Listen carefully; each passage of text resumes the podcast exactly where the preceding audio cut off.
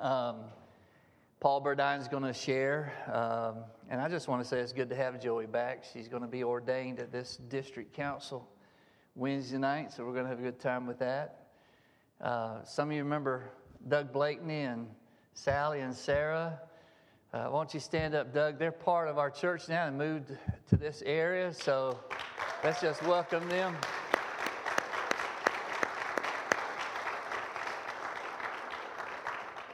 And he's going to be preaching uh, on a Wednesday next month in May.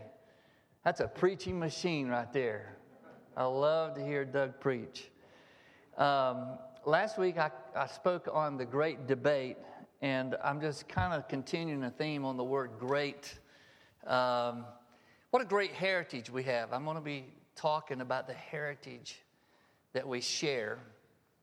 Um, and, and kind of piggyback off of last week on the great debate, the, the struggle that the church has always had in dealing with heresy, and, and from, from the inception, it's dealt with it, it's had challenges. The apostles had to deal with it. Every generation, practically from the apostles, has had to deal with things that would come up that would be a distortion of the gospel or you know, some people didn't like this part of the scripture and they introduced uh, spurious works as, as scripture. So we have we had to have a canon that come together that says what what are the inspired contributions uh, to the Word of God, Old Testament and New Testament.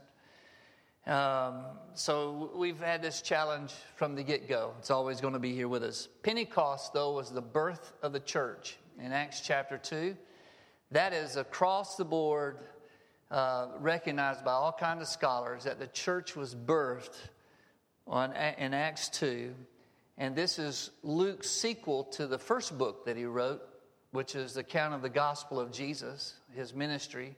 Luke writes a second book to the same person, Theophilus. Some people thought, well, if that's a, an, an exact individual because it means a lover of God, someone who's a lover of God. But the first chapter, I'm just going to summarize the first chapter. Then we're going to read from chapter 2 if you want to turn there. First chapter is Jesus repeating his final mandate to his followers before he leaves them, before he ascends up into heaven in front of them. And so he, he repeats this mandate to them with them standing out on the Mount of Olives. And he tells them that what he wants them to do is go back into Jerusalem and wait for the promise of the Father. And chapter 1 continues on as to how they did that. They did make their way to Jerusalem. They found a large room. They congregated in that room for several days. Uh, they prayed. They fasted. They also selected a replacement for Judas, did a little business meeting there. And they prayed and fasted and waited. And when Pentecost was just around the corner the next day, eh, that's when it all exploded in Acts 2.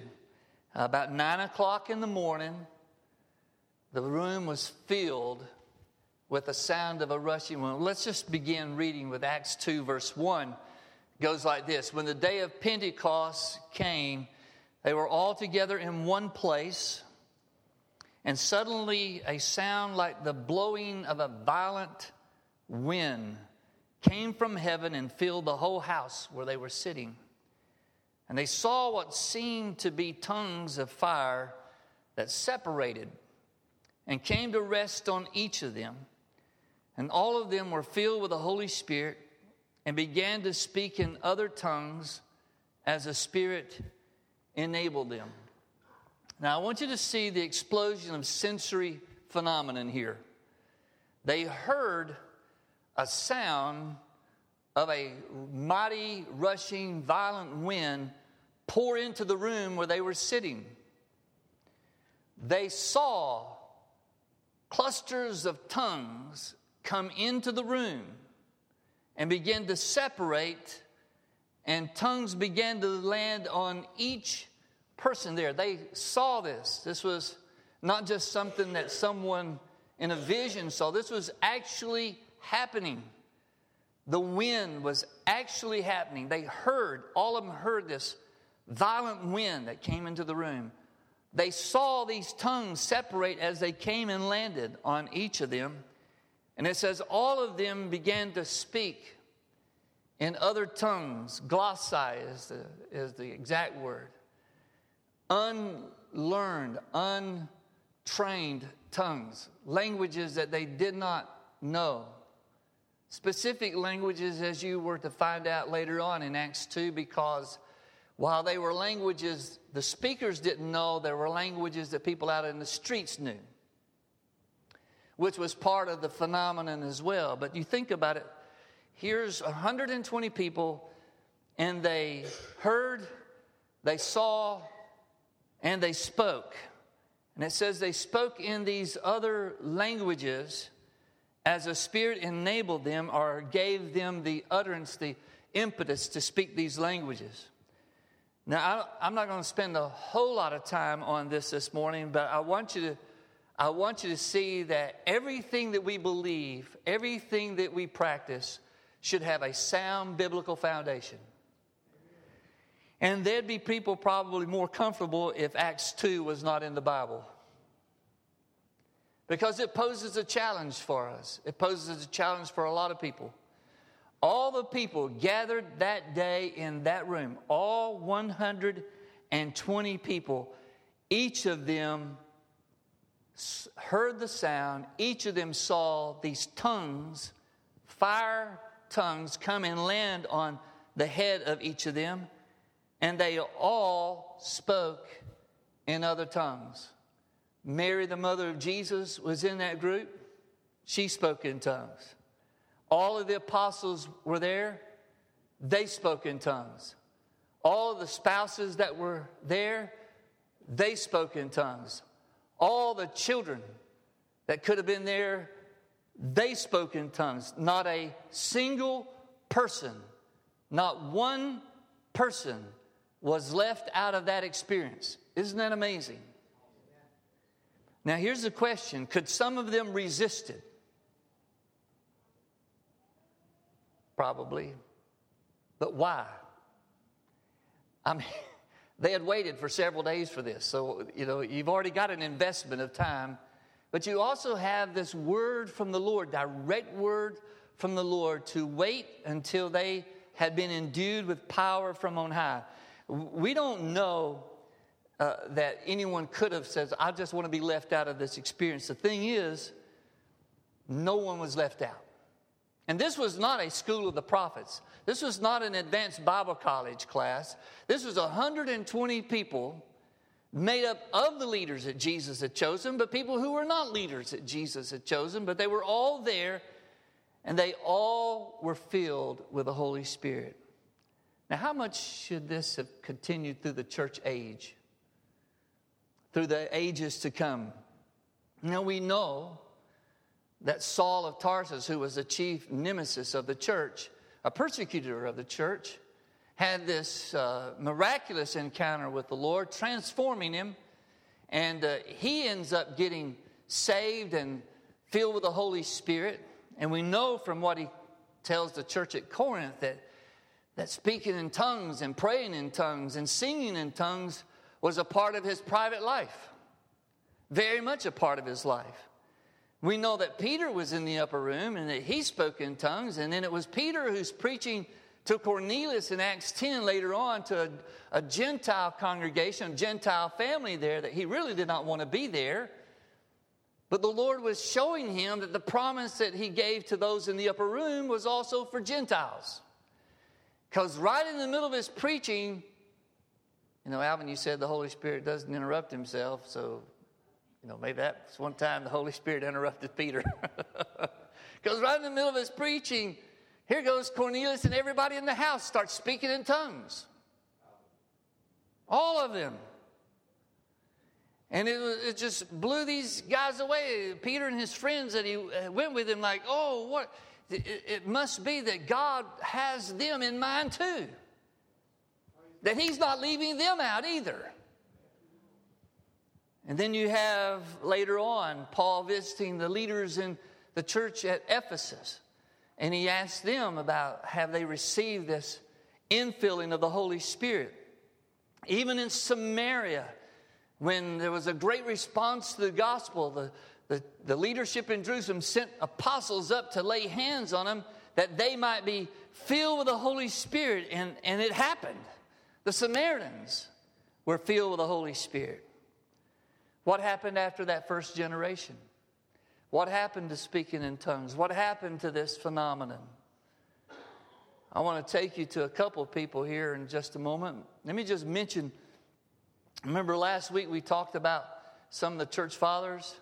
You had John, who uh, lived way into his, he, he, died of natural causes, the only apostle that was not martyred. It wasn't because they tried, didn't try to kill him, they did try to kill him. They put him in a pot of boiling oil and he survived it. So it wasn't because they, they didn't try to kill him, God just had a purpose for him and caused him to survive.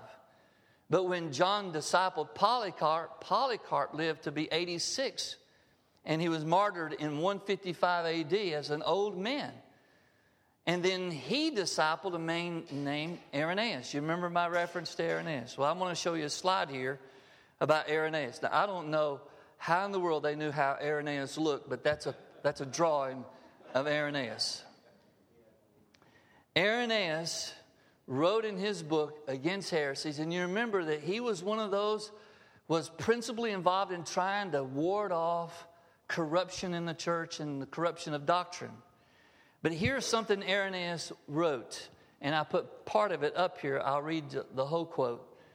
In like manner, do we also hear many brethren in the church who profess, who possess prophetic gifts, and who through the Spirit speak all kinds of languages, tongues, and bring to light for the general benefit the hidden things of men and declare, and declare the mysteries of God, whom also the apostles term spiritual. This is a man that's one generation removed from John, talking about that these are still practiced among the believers.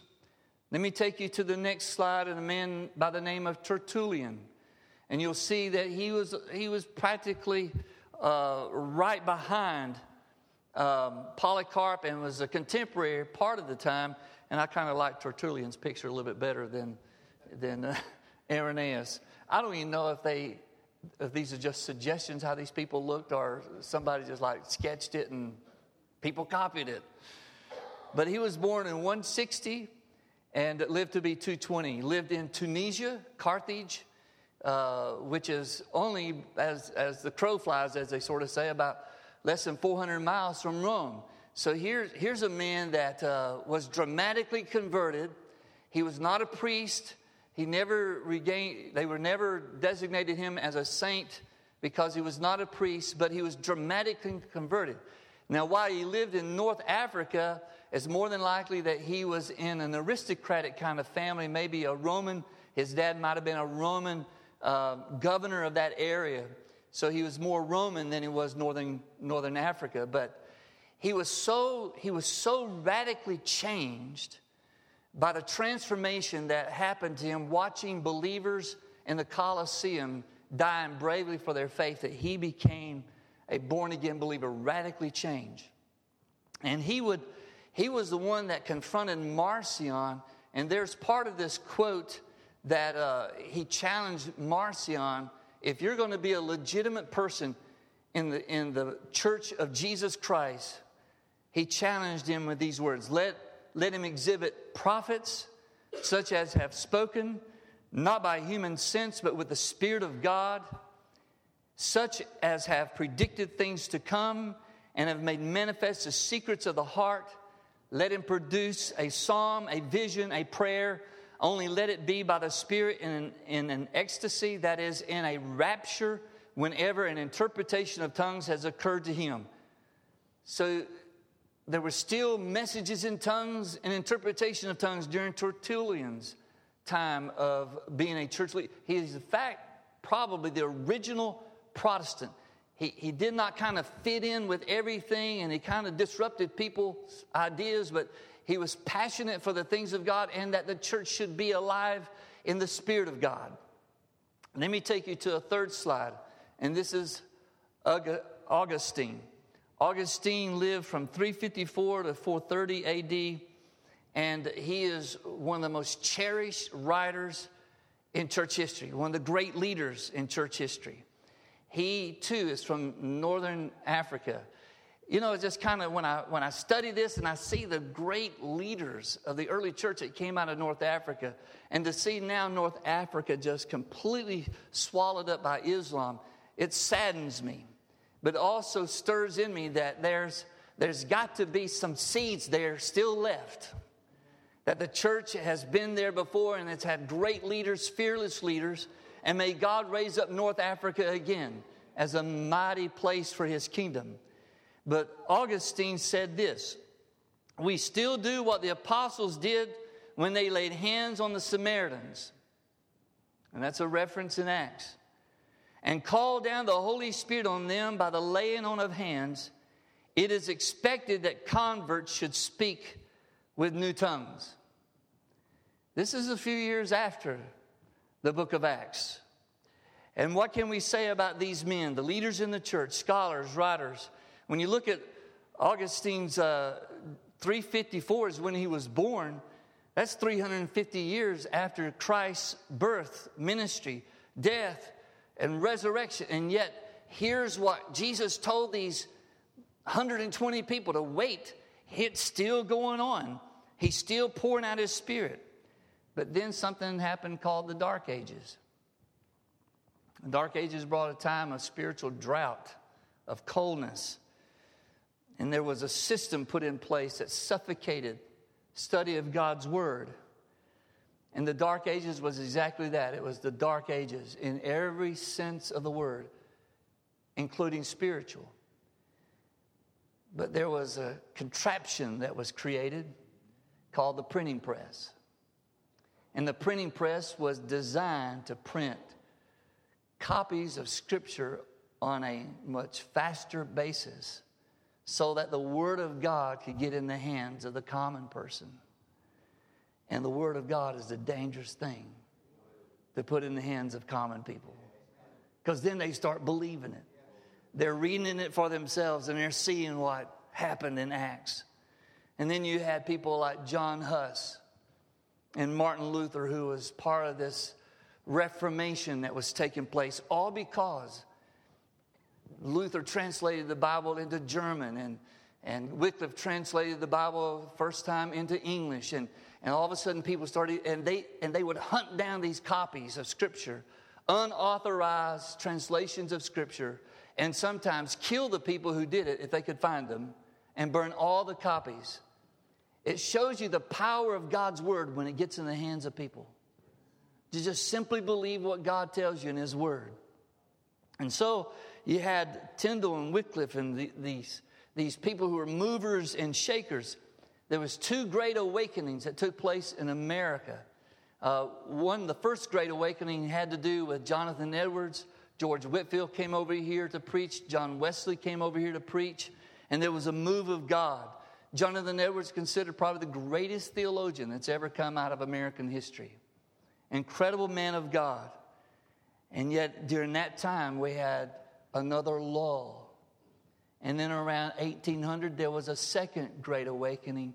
And if you want something to study, just pull up the Cane Ridge Revival in Kentucky. And you'll find one of the most marvelous outpouring of God's Spirit that's ever taken place. People awaken. There was an awakening to the presence of God. And I can tell you, this nation's had revivals. But we need a third great awakening. We're in desperate need of another revival, and not a regional revival like Brownsville. And we're going to get to Azusa Street in just a moment, because that's, that's what the title of this message is, is, is Azusa Street. But we are in desperate need of a revival. We're in desperate need of experiencing revival and not just talking about revival. It's like we are in desperate need of prayer, not talking about prayer. We're in desperate need of knowing Jesus in an intimate way, a personal way. I can tell you that everything starts with a hunger.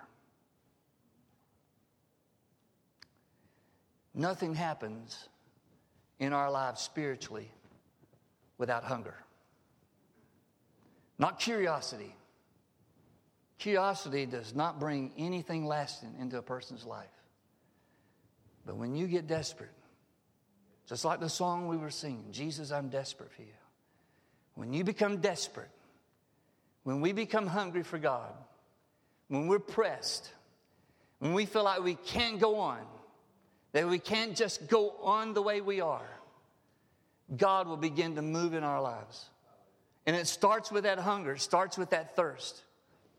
Let me take you a little bit into the turn of the century. Isn't it interesting that in 1801 was the Cane Ridge Revival?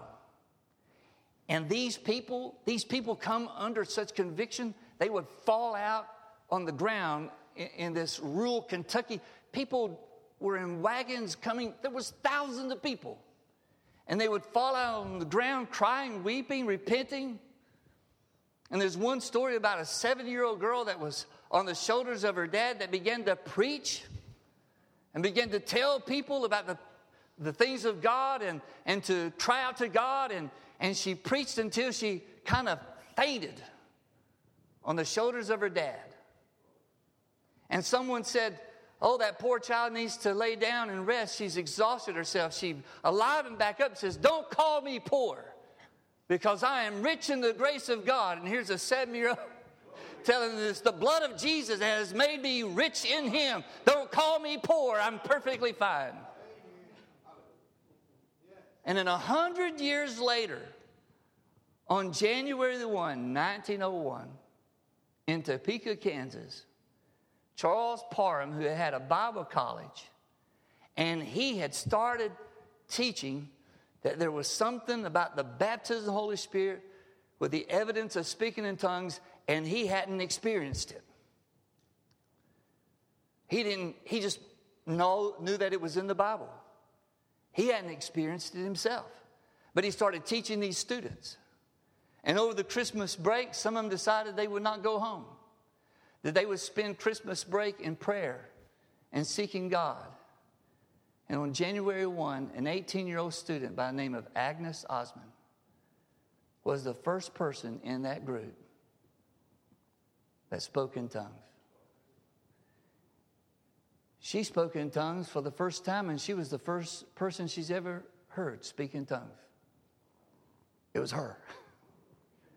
No one else had heard in that Bible school. Anyone happened. It was, it was not heard of. And it just started kind of spreading. And Charles Parham started venturing out. He, it was a while before he experienced it.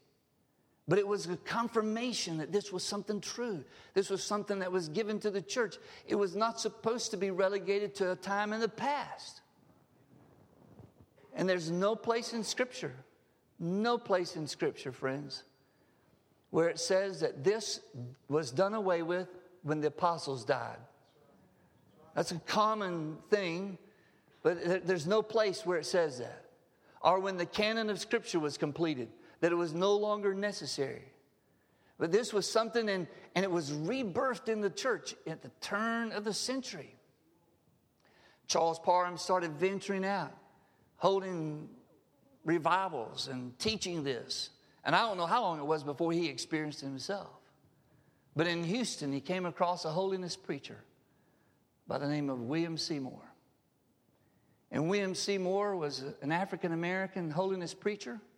And he started attending the classes and he started believing that there must be something called the baptism of the Holy Spirit with the evidence of speaking in tongues. But he hadn't experienced it either. But he started believing it. So he was invited to go to preach in a Nazarene church in Los Angeles, California, that a woman, Sister Hutchinson, was the pastor. And he got up and preached there was something called the baptism of the Holy Spirit and speaking in tongues. And they booted him out of the church. says, we don't believe that.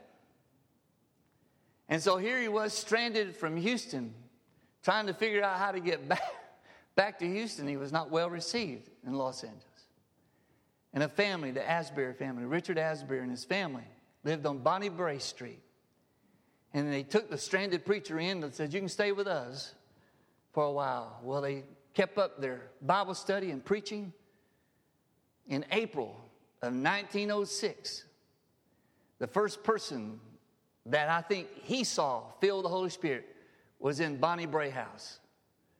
And, the, and, and, the, and people started coming, and more people started getting baptized in the Holy Spirit, speaking in tongues. And moved out into the front yard and into the street. They couldn't get er, everybody into that little residence. And as the street filled up with people, as he would come out and hold services, they decided they needed to find a larger place. And on the screen is 312 Azusa Street. Something about William Seymour that is very special. He had lost an eye through a disease early in his life, but he was passionate for the things of God. And for three years, it's on the screen, from 1906 to 1909, from April of 1906. And by the way, the great uh, San Francisco earthquake took place right before the Spirit fell on Bonnie Brae residents. The interesting thing about Azusa Street is that people came from miles around. And these dots connect, just like Polycarp connected to Irenaeus, Irenaeus, on down to uh, Augustine, on down through church history. All of us, all of us are connected in the body of Christ. We're connected to every generation in the body of Christ. And William Seymour was connected to Charles Parham. And here, William Seymour, he experienced the baptism of the Holy Spirit. A church was planted. But this is what amazed the, the, the people of Los Angeles, is it crowded into that abandoned, it used to be a Methodist church, and then it was a warehouse, and it was even a stable, but it was abandoned when they moved into that building and cleaned it up and started having nightly services. There was a mixture of every, every race of people in Los Angeles. Coming in there, not much preaching, it was more praying, singing, and God moving by His Spirit, filling people up with the baptism in the Holy Spirit. People would leave that, that Azusa Street, get on a train, find their way to New York, and get in line to buy a ticket by faith to go somewhere in the world to be missionaries. They went to China, knew nothing about China, knew no one there, but they were called of God, and it just kind of spread globally. But what most people don't realize is one of the principal people in the revival of Azusa Street was Pastor Joseph Smale of First Baptist Church of Los Angeles. He had went to the Welsh revival in 1904 got so moved of God, came back and started. He, he, he, First Baptist Church became a New Testament church, is what they said. They had prayer meetings, and people congregated on the steps of that church waiting for someone to open the door so they could get in and have prayer meetings. And Joseph Smale's church, and Joseph Smale was an integral part of Azusa Street. Now, listen to me just for a moment in Birmingham, there's a great, a great college. It's a small college, but Samford University is a great college. And on that campus is a divinity school called the Beeson Divinity School. And I've been in, in the chapel with the beautiful dome, and I've heard lectures there and ministers there. But it's, it's the architect is just phenomenal. In fact, you can go to Beeson Divinity School website, and they got three different videos that they show you how that dome was painted. They've got a depiction of Jesus with his hands reached out, with the nail scars in his hands, with the faces all behind him, a cluster of faces like surrounded by a great cloud of witnesses. And around the outer edge of that dome are 16 characters from church history. One of them is Augustine. One of them is Athanasius. Do you remember Athanasius? The little North African guy they called the Black Dwarf? He's up there. And for all the church history goes around, and guess who else is up there? William Joseph Seymour. From the Pentecostal persuasion of preaching and they make no excuse about it in a Baptist seminary that this man was mightily used of God. And here's what I want to ask you What kind of life does Christ call us to? What kind of life does He want us to have? I don't see anywhere in Scripture that the journey of believers is to be an okay life or a good life. I think it's supposed to be more than that. I think it's supposed to be like abundant life. I think it's supposed to be filled with wonder and mystery. I think it ought to be filled with that that causes us to have a greater taste of the glory of God. I believe He's calling us to an abundant life, rich in mercy, rich in grace, empowered by the Spirit of God, passionate and faith directed. I don't believe we're to live casually for the kingdom of God. We're to live passionately for the kingdom of God. I don't want to leave you with a history lesson here about church history. But what I want to say to you, I want to invite you to be part of the history, part of the new history, part of what God wants to do in 2016. Can you believe this month is the 110th anniversary of Azusa Street? Over a hundred years. Now, I was raised in a Pentecostal church. I was, I, I didn't know there was any other kind. My mother was filled with the Holy Spirit before I could remember. My dad was saved before I could remember, even though I was a toddler when he got saved. And in our house, there was two on fire, flaming Pentecostal parents.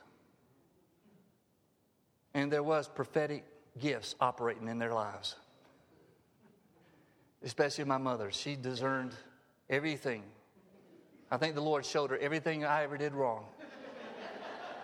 you know, it was, it was, it, was, stacked against us. You know, they were in there praying, and God was showing them what was doing. But th- there was nothing. And yet, here's my wife. She has a whole different background. Sweet little missionary Baptist church piano player. Thrust into activity and duty at the age of 12, what you could play like a couple of songs. Attempted anyway. But they needed a piano player, and her mother volunteered her. And she played. And her daddy was not really one to get over into those crazy Pentecostal churches, even though her mother had a background in that. And she ended up going to revival with her sister they were teenagers at the Assembly of God Church. This is Assembly of God Church, right? And they went down and they had an altar call, and some people passed out. And Brenda looked around and says, These people care nothing about these people passing out. No one's checking on them. And her daddy walked into the meeting. Was he selling cookware at the time? And he was a little concerned that the meeting was going a little too long. And he really wasn't convinced that there was any validity to being filled with the Holy Spirit. But it isn't just like God that he walked into the back of that sanctuary just in time to hear both of his teenage daughters speaking in tongues. He kind of gave in and says, Well, Joyce, I guess you can take him to a Pentecostal church. since they're now Pentecostal. It was the confirmation of God in his life, and they didn't know anything about it. It just ambushed them. Now, all of us in this room were like, I want to be ambushed. So, where, you know, I don't have any control over what's going on, but we're all going to have control. Here's what I, I want Brandon to come. I want, I want to ask you where is the fullness of the Spirit in your life? I wanted to mention this, and I, I didn't want to misquote it, but I think it fits. D.L. Moody heard a, a man challenge people in England. He Said the world is yet to see what God can do with a man fully consecrated to Him. And Moody says, I want to be that man. I want to be that man. I want, I want to be as fully. And this is what I'm this is what I want to pose to you. Do you want to be completely surrendered? A completely surrendered vessel to the Lord? Not 90%, not 70, not just be completely surrendered to him. Is that what you want? I thought it was perfect song, sit, standing in the back, knowing what I was going to share until you and I are one. Until you, Jesus, and I are one. Do, do you want?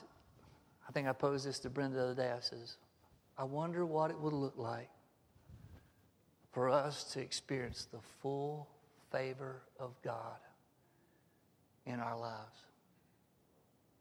I don't even think we, I've, I've been close to that. But I, I, want, I want to get a little bit of a glimpse of what it's like to be in the full favor of the salvation of the Lord and what He's has for me. And I want to invite you to be refreshed in the Holy Spirit this morning